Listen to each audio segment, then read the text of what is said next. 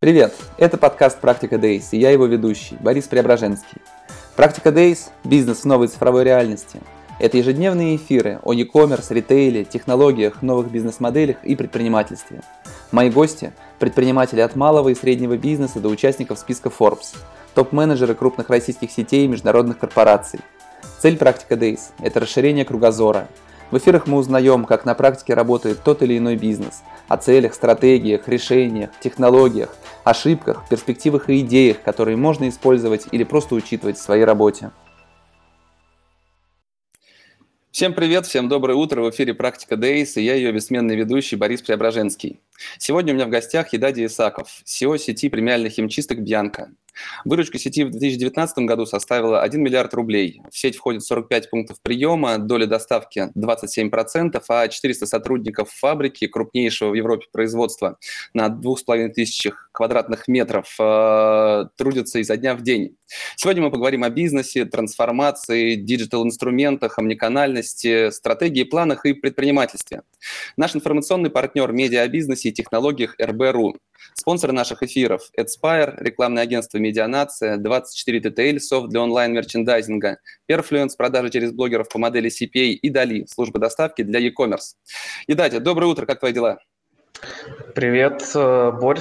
Да, отлично, все хорошо. Мы уже так неформально, на самом деле, с тобой начали, поэтому формально еще раз привет.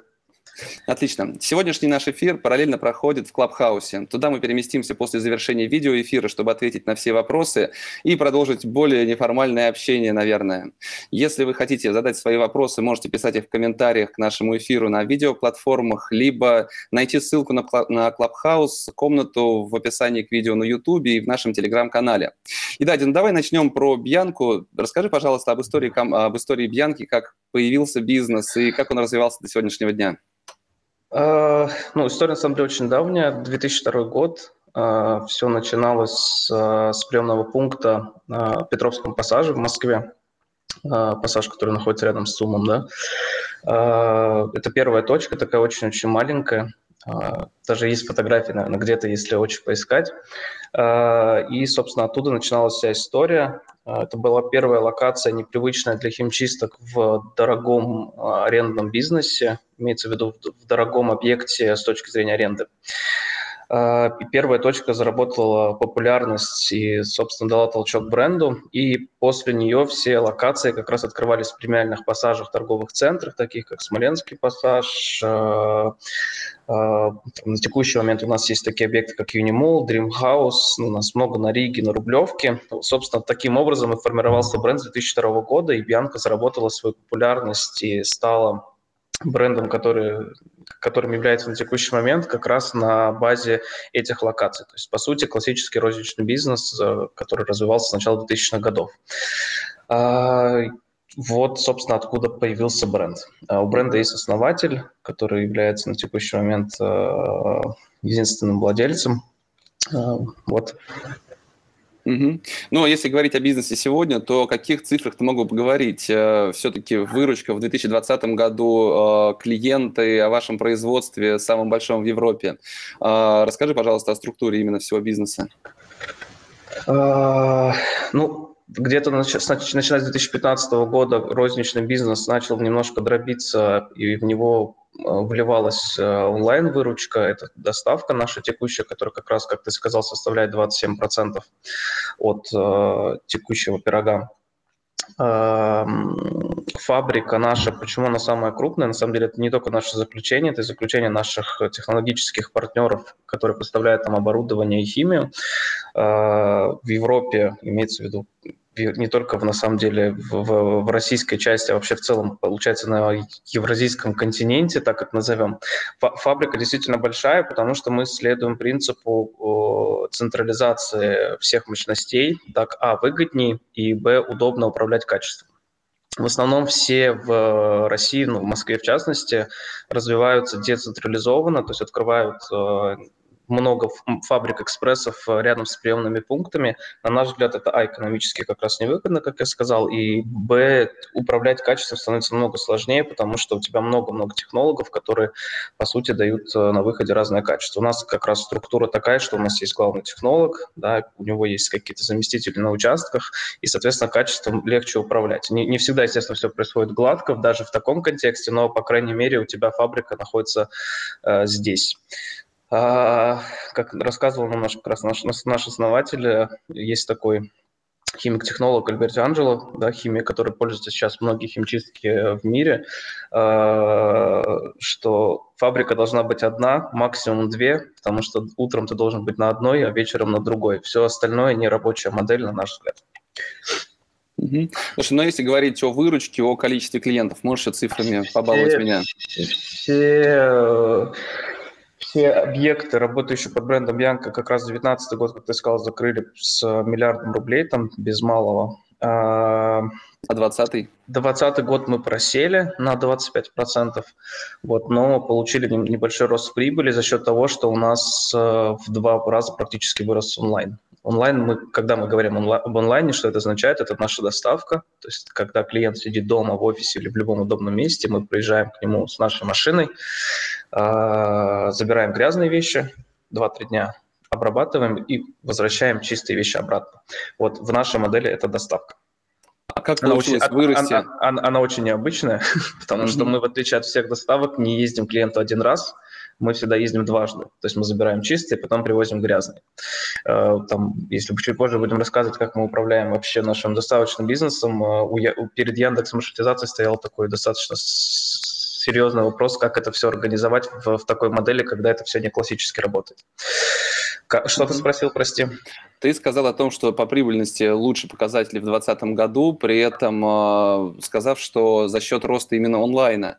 Но ведь онлайн, он дороже по обслуживанию. Так клиент пришел в химчистку, отдал, сам забрал, а так на вас накладываются еще логистические затраты. Логистический кост в нашем случае ниже арендного. Поэтому у нас, у нас, э, наверное, в отличие от нескольких других сфер, э, доставка является более рентабельным продуктом, потому что арендный бизнес подразумевает э, аренду, не зависящую от обстоятельств вокруг, я имею в виду сезонность, падение, умирание точки, миграции клиентов и так далее. А доставка в нашей модели, она выгоднее. У нас рентабельность продуктовая выше. Я, я не, вот если я не, не очень хочу пока раскрывать цифры какие, потому что, возможно, нас смотрят конкуренты. Вот.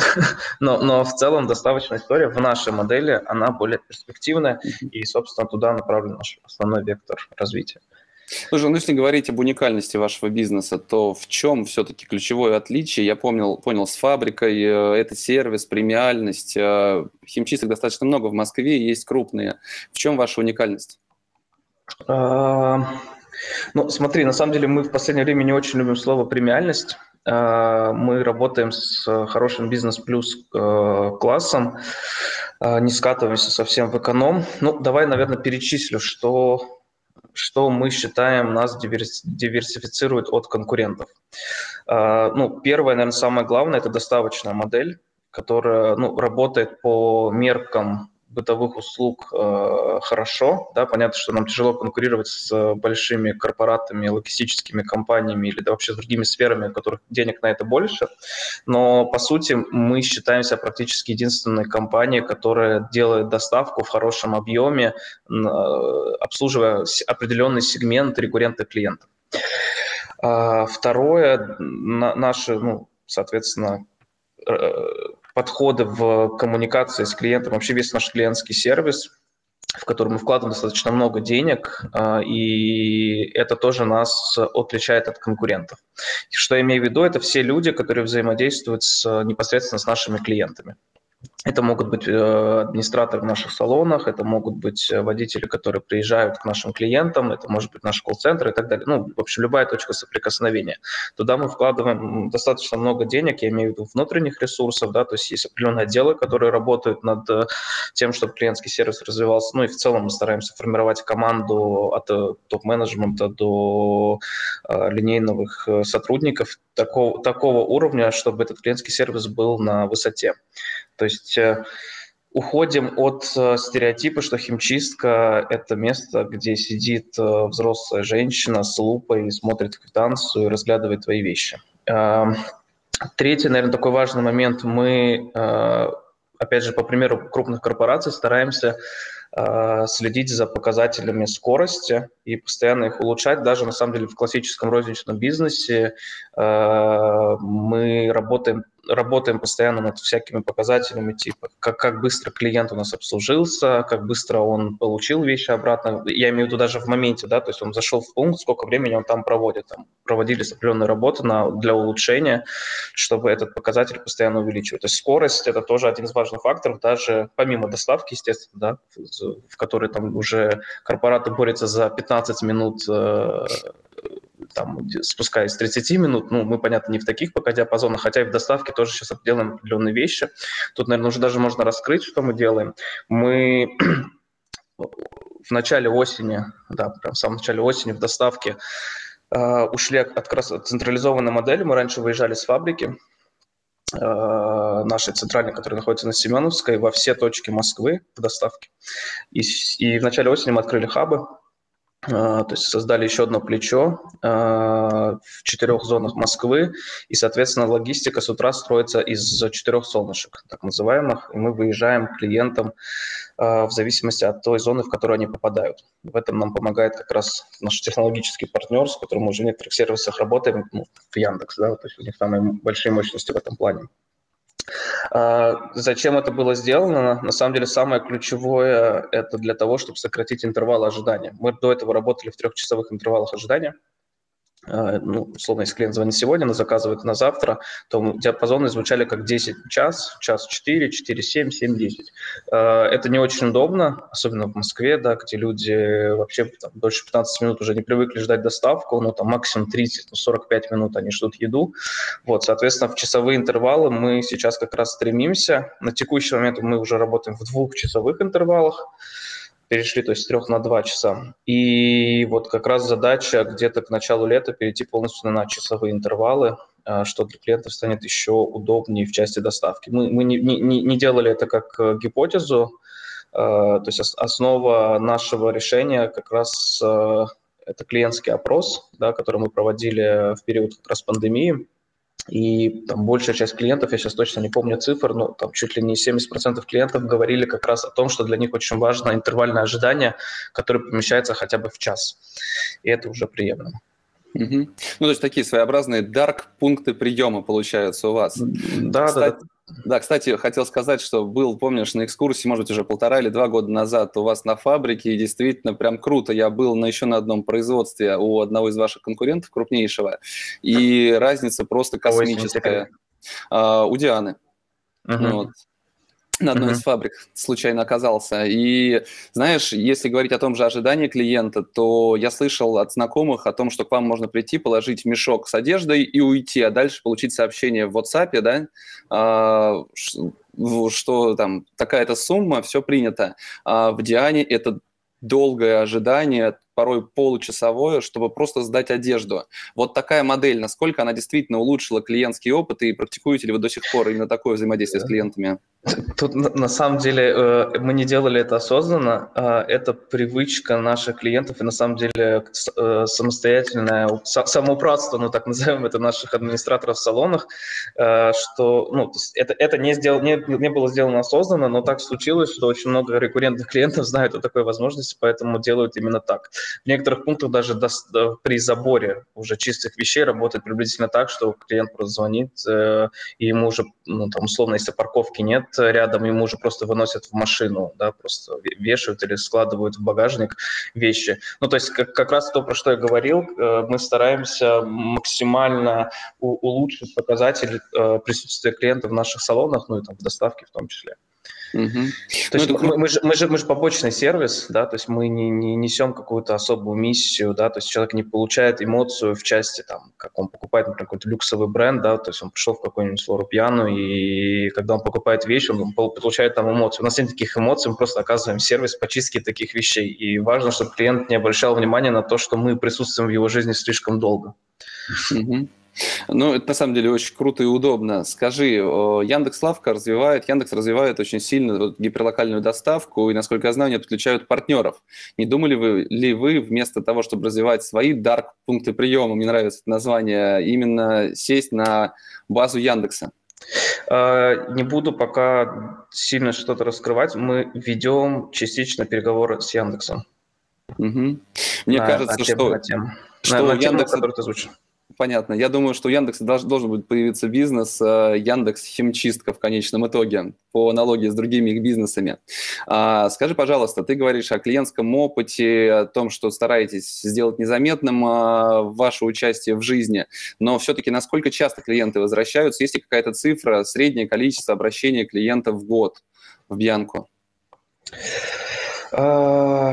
Тут, наверное, знаешь, как надо все равно разделить. У нас э, очень сильно идет сегментация в, даже в, в двух продуктах, в доставке и в в рознице еще внутри этих продуктов идет деление.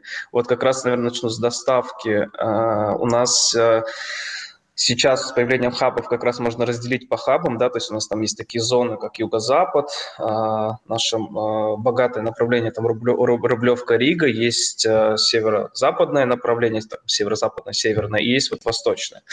Э, и в каждом сегменте своя частота возвращаемости, своя частота, э, своя сумма чека. Сейчас чуть подробнее расскажу, как мы все-таки сегментируем. И в рознице, на самом деле, то же самое, и там еще сильнее диверсификация от э, э, пункта, не, не, извини, не то слово подобрал, а разделение между локациями, то есть пункт какой-нибудь на Остоженке, э, вот на Молочном переулке у нас есть, он очень сильно отличается от э, пункта в каком-нибудь калейдоскопе, потому что уровень, ну, назовем это так, да, уровень клиентов, которые туда ходят, они с совершенно разным достатком, и, соответственно, потребление химчистки у них сильно меняется. А, как мы сегментируем клиентов? На самом деле нам э, важен показатель возвращаемости ну, нового клиента, сейчас а, тогда про него отдельно. И второй показатель, который мы замеряем, это частота, а, ну, если так условно представить шкалу, такой квадрат, да, то есть у нас сверху частота, слева в строках у нас э, чек, с которым клиент приходит. Для нас самый прибыльный клиент, если так выражаться, это там А1, а, то есть это клиент с, с возвращаемостью раз в две недели с чеком больше трех с половиной тысяч. И, соответственно, самый неприбыльный клиент – это клиент э, D, получается, 4, если не память не изменяет. Э, это клиент, который приносит меньше всего денег и обращается к нам э, реже всего, там, по-моему, по-моему, этот показатель варьируется около одного раза в год, что ли, или раз в полгода. Вот, и, соответственно, Таким образом, мы сегментируем нашу базу, и на самом деле даже обслуживание, которое мы даем э, тому или иному сегменту клиентов, оно у нас отличается. У нас есть отдел, который работает как раз с сегментами А1, А2, B1, B2. Это ну, клиенты самого, одним, с одними из самых высоких чеков, с самой высокой частотой возвращения. Мы им даем а, а, отдельный определенный сервис, да, то есть они понимают, что за ними следят пристально, и, соответственно, мы получаем меньше всего черно у этих клиентов, а, потому что они рекуррентны, они нам важны. А, все остальные клиенты при этом в том числе не остаются без внимания в любом случае, и а, важно понимать нам в данном контексте, как мы двигаем клиентов из новых в эти сегменты. То есть это то, над чем мы постоянно работаем, когда новый клиент к нам приходит, каким образом мы его тащим до сегмента, который нам интересен. Что касается продолжительности жизни. Я сейчас там наверное, точно не сориентирую, какой у нас этот показатель на текущий момент. Мне нужно будет здесь брать паузу. Могу потом где-то, если нужно, в комментариях это все оставить, э, насколько это важно и интересно. А, вот как-то так, если ответил на твой вопрос. Ну, я переживу без этих данных. А скажи, вообще вы считаете очень много. Какие показатели, возможно, ты считаешь, вы считаете наиболее важными для бизнеса? Что вы мониторите, может быть, на ежедневной основе, на что ориентируетесь в первую очередь? Ну, как раз черн для нас очень важен, да, то есть э, он обычно связан с двумя вещами, ну, на самом деле, даже с одним ключевым, а, это то, на самом деле, на что мы ставим основной упор, и то, с чем мы максимально много работаем каждый день, это качество.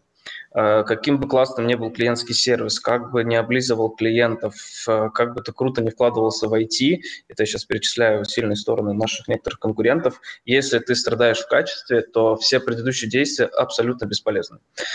Э, поэтому наш основной показатель – это черн, который, сказывает, который связан с тем, что клиент попадает в него на базе плохого качества. То есть ему что-то испортили, ему что-то не сделали, вовремя не отдали и так далее. То есть все вот эти показатели, связанные с нашей технологической составляющей фабрики, они для нас важны, потому что это то, что, по сути, делает клиента рекуррентным, это то, что продлевает LTV клиента э, в компании, э, и это то, на что направлен наш фокус.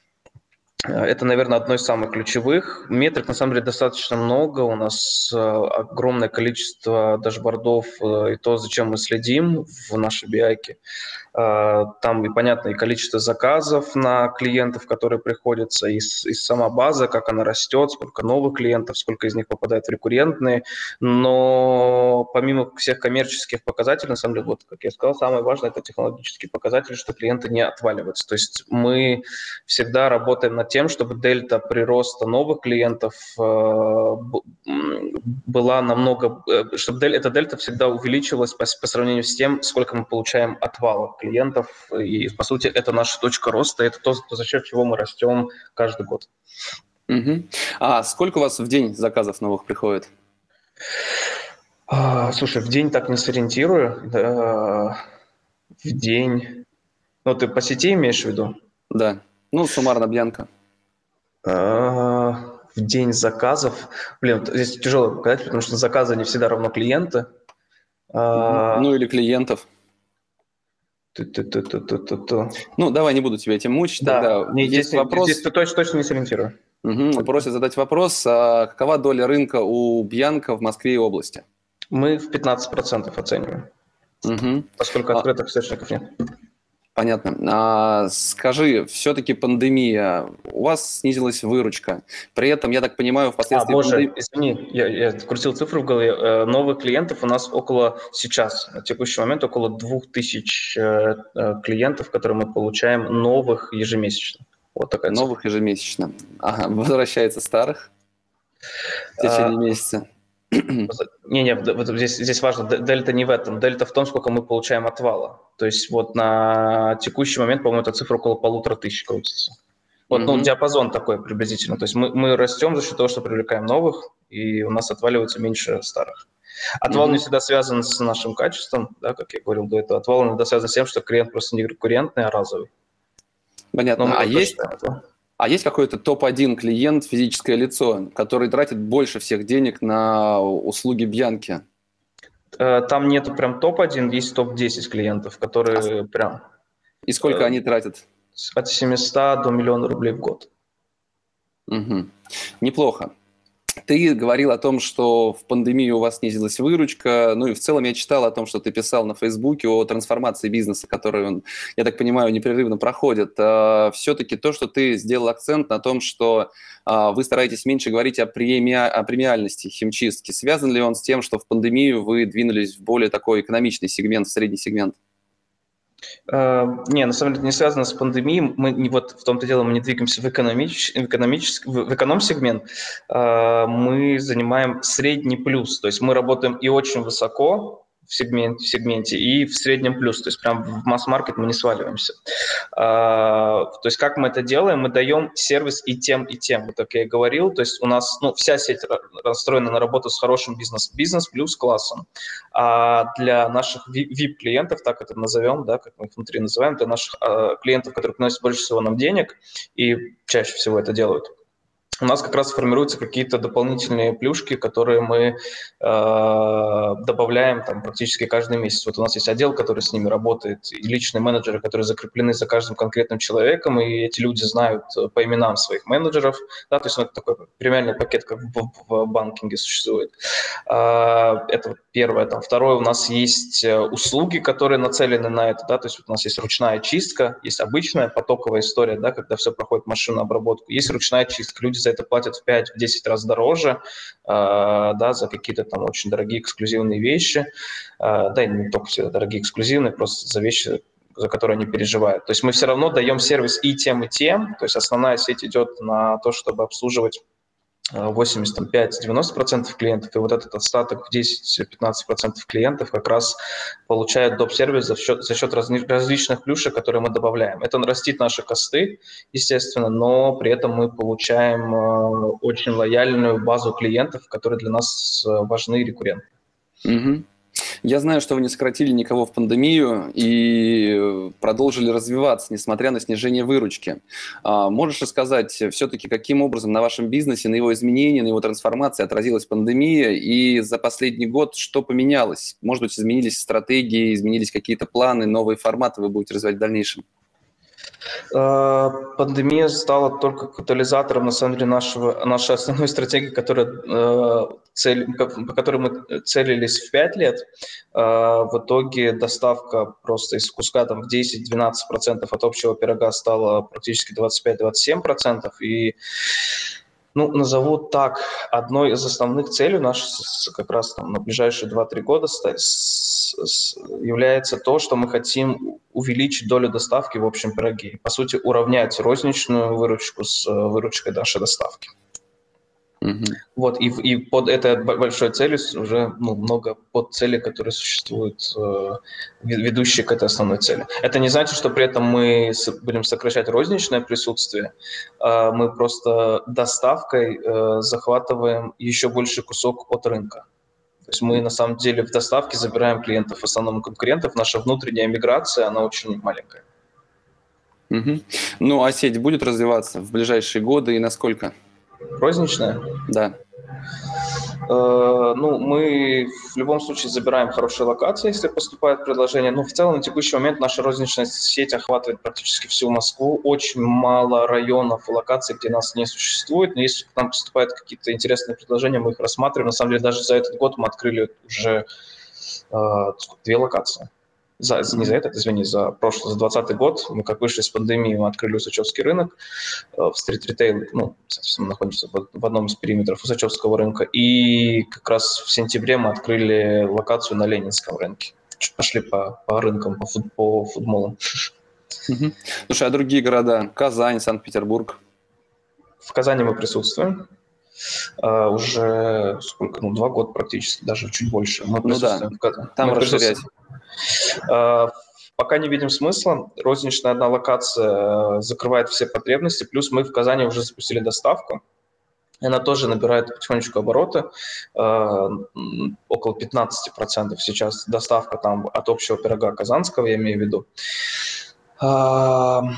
Соответственно, после Казани, ну, там, на самом деле, самое очевидное решение Нижний Новгород, потому что это ровно полпути по дороге в Казань. Мы, на самом деле, еще важный момент, мы чистим все в Москве. Каждый день привозим вещи из Казани в Москву, все обрабатываем в Москве и возвращаем чистые вещи туда-обратно. Сроки при этом практически московские, там на день раз... они разнятся. И все равно это выгодно так возить? А, ну, на самом деле, косты те же самые. Ну, открыли бы мы там фабрику, чтобы это меняло. Угу. А Санкт-Петербург? Санкт-Петербург стоит в планах, э, достаточно в ближайших, то есть это ну, не прям краткосрочная какая-то история, но среднесрочная, так как назвал. Mm-hmm. Год-два нам еще нужно для охвата Питера, потому что Питер – это, по сути, второй рынок после Москвы, в, в нашей сфере, я имею в виду. И туда пока наши руки не дошли, но обязательно дойдут. Спрашивают, зашел ли формат химчистка плюс кофейни? Есть ли прирост химчистки от соседства с кофейней? Наверное, какой-то проект был, я не в курсе просто. Да, был проект. Сначала мы пытались своими силами делать, но потом поняли, что кофейня – это не совсем про нас, это отдельная история, в которой нужно очень сильно разбираться. Сейчас у нас есть партнерские э, взаимоотношения с нашими, ну, по сути, наши субарендаторы, параллельно наши такие партнеры. Э, ну, какой теоретический эффект это дает, потому что, ну, вот у нас есть проект на Никитском, первый, который я вспомнил, еще на Плесне есть такой проект. Э, по сути, люди имеют привычку заходить э, с утра, выпить кофе. Он реально крутой, да, то есть там ребята, которые наши партнеры, они прям очень круто в этом разбираются. Ну, какой-то эффект есть. Я бы не сказал, что он прям вау, но что-то это, это дает. Есть проекты, где, кстати, мы кофе бесплатно разливаем, например, наши Патриаршие пруды, локация. А, там это уже просто lifestyle. Да, то есть там люди на патриках встают с утра, заходят в приемный пункт, поболтать с нашими администраторами, выпить кофе. Это уже просто lifestyle. И есть несколько таких пунктов, где мы просто бесплатно разливаем кофе. Ну, это стремление просто быть ближе к клиенту, какой-то вау-эффект или действительно увеличение частоты посещений просто?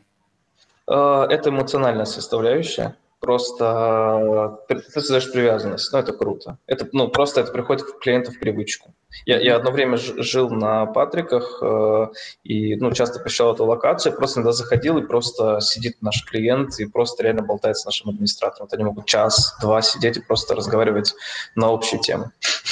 А считали эффект какой-то от этого? Uh, нет, таких цифровых показателей у нас нет.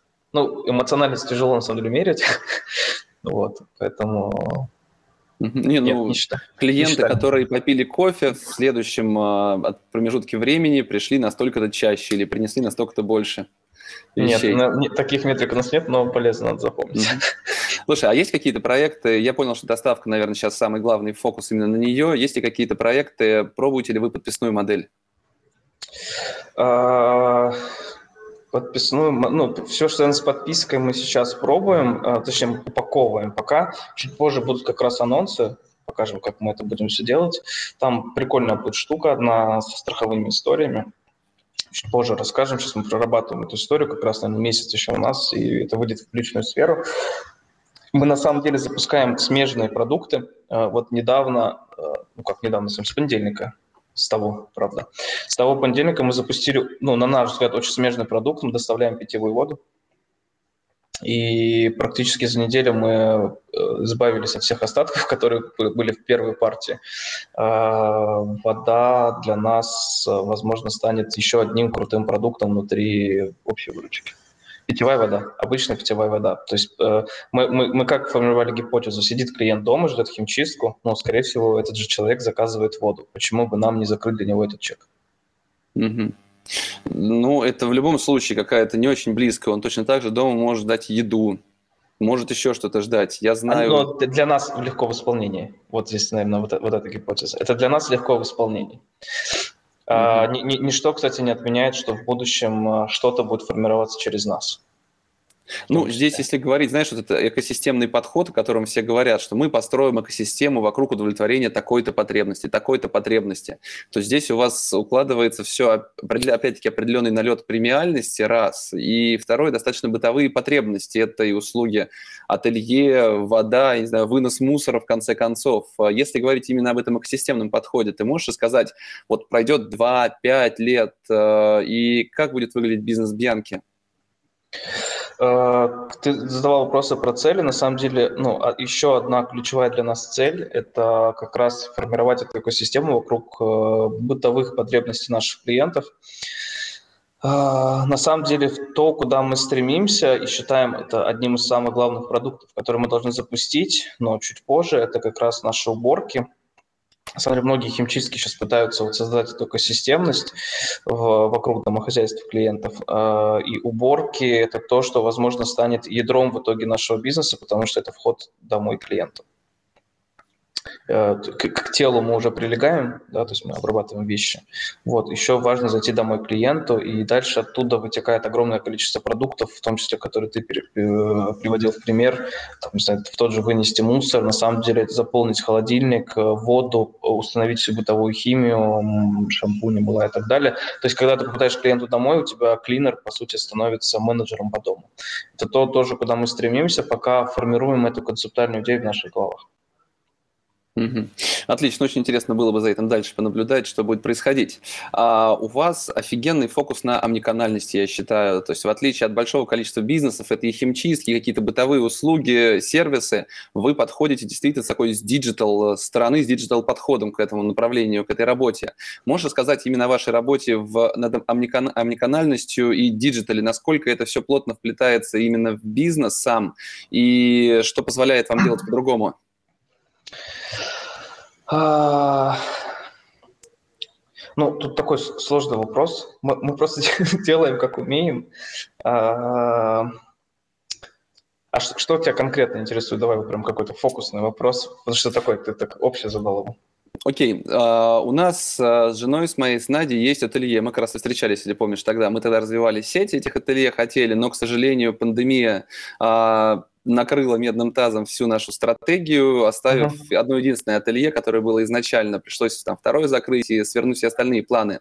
Соответственно, я вижу, как работают разные ателье, я вижу подход в том числе и в химчистках, когда на бумажечке написали что-то, отдали, все, до свидания, идите. И использование различных digital-инструментов, которые позволяют э, трансформировать этот бизнес э, больше, наверное, из э, бытовых услуг в некую даже платформу, в некоторый digital-сервис – вот мне очень интересно, каким образом в вашей сфере вот эта омниканальность, техно, digital-технологии может быть, оказали какое-то важное влияние на изменение самого формата, потому что, опять-таки, бизнесов много, но бизнесов, которые на глубоко, настолько глубоко шагнули в digital, хотя бы банальные дашборды, да, которыми вы э, в избытке располагаете, это уже хорошо. То есть те же самые дашборды, что они позволяют вам, помимо того, чтобы держать руку на пульсе и знать, сегодня мы заработали столько денег, что еще вы видите оттуда и что делаете в той же омниканальности?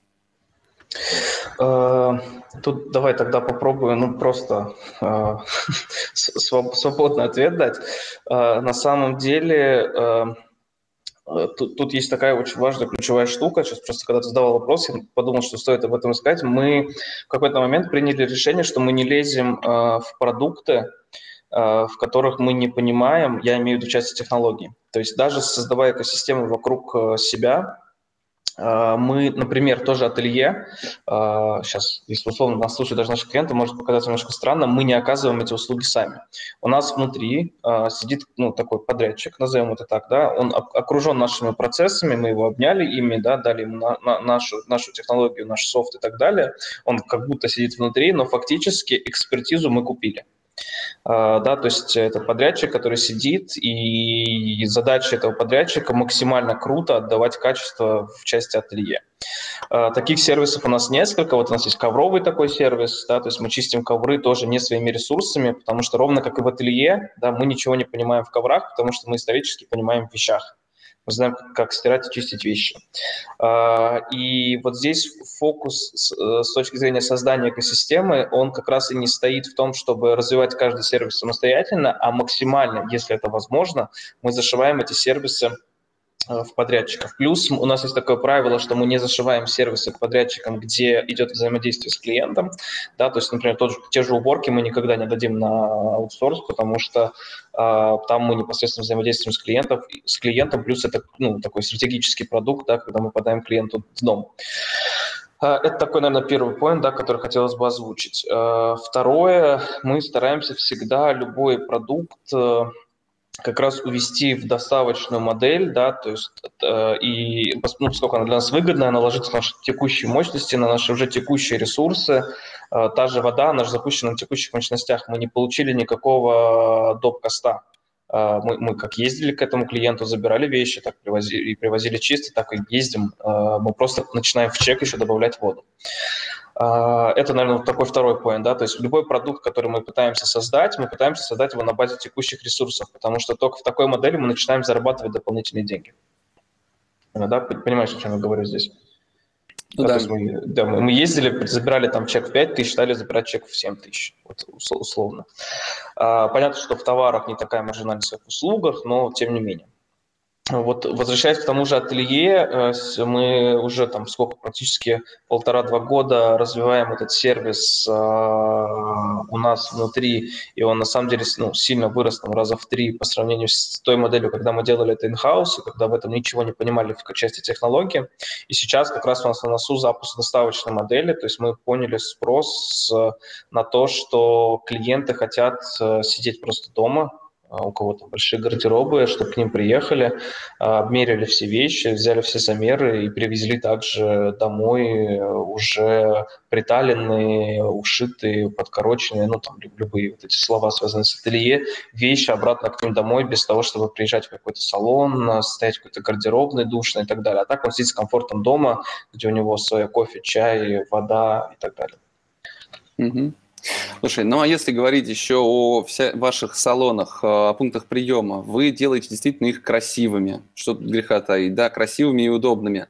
Насколько это позволяет вашим клиентам не знаю, там, позволяет какой-то эмоциональный контакт создавать с клиентом, насколько это важно для вашего бизнеса, чтобы они были красивыми. И если вдруг какая-то другая э, сеть химчисток возьмет и начнет тоже наверное, копировать, создавать свои какие-то уникальные, красивые, удобные дизайны, э, позволит ли им это взять к себе там более премиальную аудиторию или начать выводить на новый уровень контакты с э, их клиентами?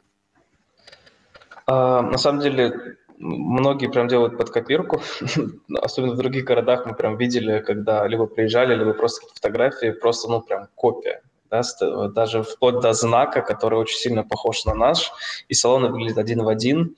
Но тут что важно, это важна же не внешняя оболочка, очень важно, какой ДНК при этом содержится в, самой компании. И для нас внешнее копирование не означает, что они дадут такой же сервис во всем, в любом смысле этого слова, который мы несем в нашем ДНК. Вот здесь вот так отвечу. Mm-hmm. Поэтому мы не, мы, не, мы не боимся копирования, то есть ради бога. На самом деле текущие наши салоны уже прошли тоже определенную трансформацию, мы немножечко поменяли наш стиль, и если ты видел фотографии у меня, в том числе на Фейсбуке, наших последних салонов, э, то э, они выглядят уже по-другому. Ну, а сколько Добавилось... денег? Да, извини. Там, там, там добавились уже такие оранжевые оттенки, чуть больше черного цвета, то есть мы не прям супер белые. Угу. А на что влияет вот это изменение и сколько денег затрачивается на подготовку одного помещения? А, ну, скажем так, то, как мы выглядели раньше, это как раз вот такой был люкс, да, когда у нас были там очень дорогие люстры в салоне, да, то есть ну, прям видно, что это очень дорого, какие-то столы огромные, фундаментальные, да, то есть очень дорогие. А, вот как раз это нам позволило немножко демократизировать нашу аудиторию, да, не так страшно зайти в, в наш салон. А вот если гулял, скорее всего, уже по улицам а, каких-нибудь э, модных городов, да, то есть э, ты идешь по какой-нибудь фэшн-улице, и, ну, на первый взгляд может показаться, что в магазины люксовых брендов страшно зайти, да, то есть они так сияют, красиво, как в фильмах, то есть вспоминать, когда там девушки проходят мимо этих магазинов, они прям восторженно смотрят обычно э, снаружи на эти магазины, боясь зайти вовнутрь, потому что думают, что там очень дорого. Нет, там правда, наверное, очень дорого, да, особенно в тяжелом люксе. Вот. А, и, собственно, наши салоны выглядели так же, поэтому немножечко их демократизировали. Не, мы не скатились, опять же, в эконом, да, то есть когда стоит стол из Икеи, у нас тоже при этом дорогие столы, но внешний вид все равно стал более приемлемый. Мы, мы на самом деле, по внешнему виду очень выглядим очень похожи на Борг сейчас. А, на самом деле, такой э, референс как раз был взят оттуда. Mm-hmm. А если говорить о маркетинге, ты сказал о том, что вы привлекаете ежемесячно 2000 новых клиентов. А откуда они приходят? И если смотреть на весь ваш маркетинг, можешь поделиться, во что вы вкладываете в первую очередь и что наиболее эффективно для вас? Около 30% приходит как раз в доставку. А, это для нас важный показатель, потому что мы отщипываем кусок рынка, мы забираем у конкурентов. И все остальные приходят в нашу розничную сеть. Прости, что ты спросил? Цифру озвучил? А что, маркетинговые, маркетинговые каналы. Откуда в основном приходят и какими инструментами вы пользуетесь? А, ну, ну в, в доставке классика, в контекст, э, соцсети, э, вся медийка. Ну, в общем, классика. Ничего сверхъестественного. Э, нам, на самом деле, достаточно там легко, потому что мы просто это делаем. Просто используем весь доступный классический инструментарий, ничего сверхъестественного. А, периодически какие-то коллаборации, периодически какие-то блогеры, ну, достаточно редко, вот каждый день у нас работает все, что связано с классическими контекстно-таргетными историями. Mm-hmm. А в рознице, ну, помимо классической вывески, которая так привлекает все внимание, мы периодически устраиваем все, что связано с локациями, какие-то промо, да, то есть если торговые центры, какие-то с ними истории вступаем, если это какие-то рынки в том числе, да. А, плюс, на самом деле, для розницы используем часто и digital инструменты, да, то есть мы есть там в геосервисах Яндекса на платной основе, да, то есть когда сейчас, если ты вобьешь там, в том же навигаторе химчистка, то есть первое, что тебе покажет там, наш приемный пункт какой-нибудь э, с розничным представлением, но внизу всегда есть ссылочка на доставку. А, что еще может быть? Э, ну, в общем, все традиционно довольно-таки. Да, Вы делаете in-house? Инхаус а, самостоятельно или подрядчики? Гибридно. У нас mm-hmm. гибридно, у нас, скорее всего, так, менеджеры у нас инхаус, а ресурсы мы используем подрядно. Угу. Если говорить о... Хотел задать вопрос. О регионах. Есть ли место, все-таки просят задать вопрос, есть ли рынок подобных премиум химчисток в регионах? Да, про премиум спросили, но все же. А, вопрос, как есть ли место для премиума? Есть ли рынок подобных премиум химчисток в регионах? Конечно, ну, в Казани он такой же. У нас там есть один конкурент, а, который сегментируется так же, как и мы, а, и фокус, фокус на таких же клиентов, и вот там мы с ними конкурируем, по сути. Ну, мы в Казани работаем с тяжелыми клиентами, так это назовем. Угу. Ну, а если брать э, города поменьше, я не знаю, Брянск, например? Мы не рассматриваем, честно, города, города, э, города кроме там, э, миллионников с Э, конгломерация вокруг, да, то есть мы вот Казань, на самом деле, там, насколько я помню, около миллиона сто живет, что-то такое, миллиона двести, но с прилегающими э, субъектами вокруг там практически под э, 3 миллиона, что ли, вот какая такая цифра, 2 800, и вот это, это для нас важно. Совсем маленькие города, там не, не, не получится рынка просто. На самом деле рынок химчисток и так маленький, он очень маленький в России, и на самом деле многие из корпоратов огромных как раз туда не лезут за счет этого. Так бы уже давно на самом деле сделали. Mm-hmm. Потому что когда они начинают на это смотреть, это не, пока не их уровень рынка. Но место есть, да, то есть. Mm-hmm. Я хотел еще спросить... В Казани точно и в Нижнем точно есть. Вот это mm-hmm. пока из того, что мы знаем. Ну и в Питере, естественно. А вопрос еще был, меня интересовал, почему у вас нет мобильного приложения? У некоторых конкурентов есть, а у вас нет, вроде Digital, все такое продвинутое. У нас стоял когда-то выбор, ну почему у нас есть конкурентов, у нас стоял когда-то выбор сделать это на базе нашего отраслевого вендора, а, да, который поставляет нам весь софт текущий, и мы приняли решение, что мы делать этого не будем, потому что это, откровенно говоря, выглядит очень плохо а, внешне, и мы на самом деле находимся в стадии разработки. У нас релиз, а, но стоит на 15 мая сейчас. Uh-huh. И iOS, iOS, Android приложение. Э, оно будет уже ну, наше. Мы вообще в целом разрабатываем весь свой софт. Мы уходим от, от отраслевого нашего вендора. Вся, вся наша розничная сеть, доставка и так далее будет в скором времени, в ближайшие два месяца работать в нашем софте, в том числе наше приложение, которое выйдет в App Store, в Google Play 15 мая приблизительно. В эти сроки мы пока целимся, и оно будет удобно и для розничных клиентов, и для клиентов доставки. Угу. Знаешь, э, если говорить про ритейл, то небольшие э, магазинчики, маленькие сети потихонечку под натиском больших сетей сдают свои позиции. Если говорить о вашем рынке, о химчистках, прачечных, то вот эти небольшие химчистки, которые во многих местах расположены, выглядят совершенно не так красиво, как ваши, не могут оказать такого сервиса, но они есть и их много. Как считаешь, какое будущее ждет именно эти бизнесы? Э, по-разному на самом деле. Э, зависит от конкретного примера. Есть кто на самом деле бутиково хорошо справляется.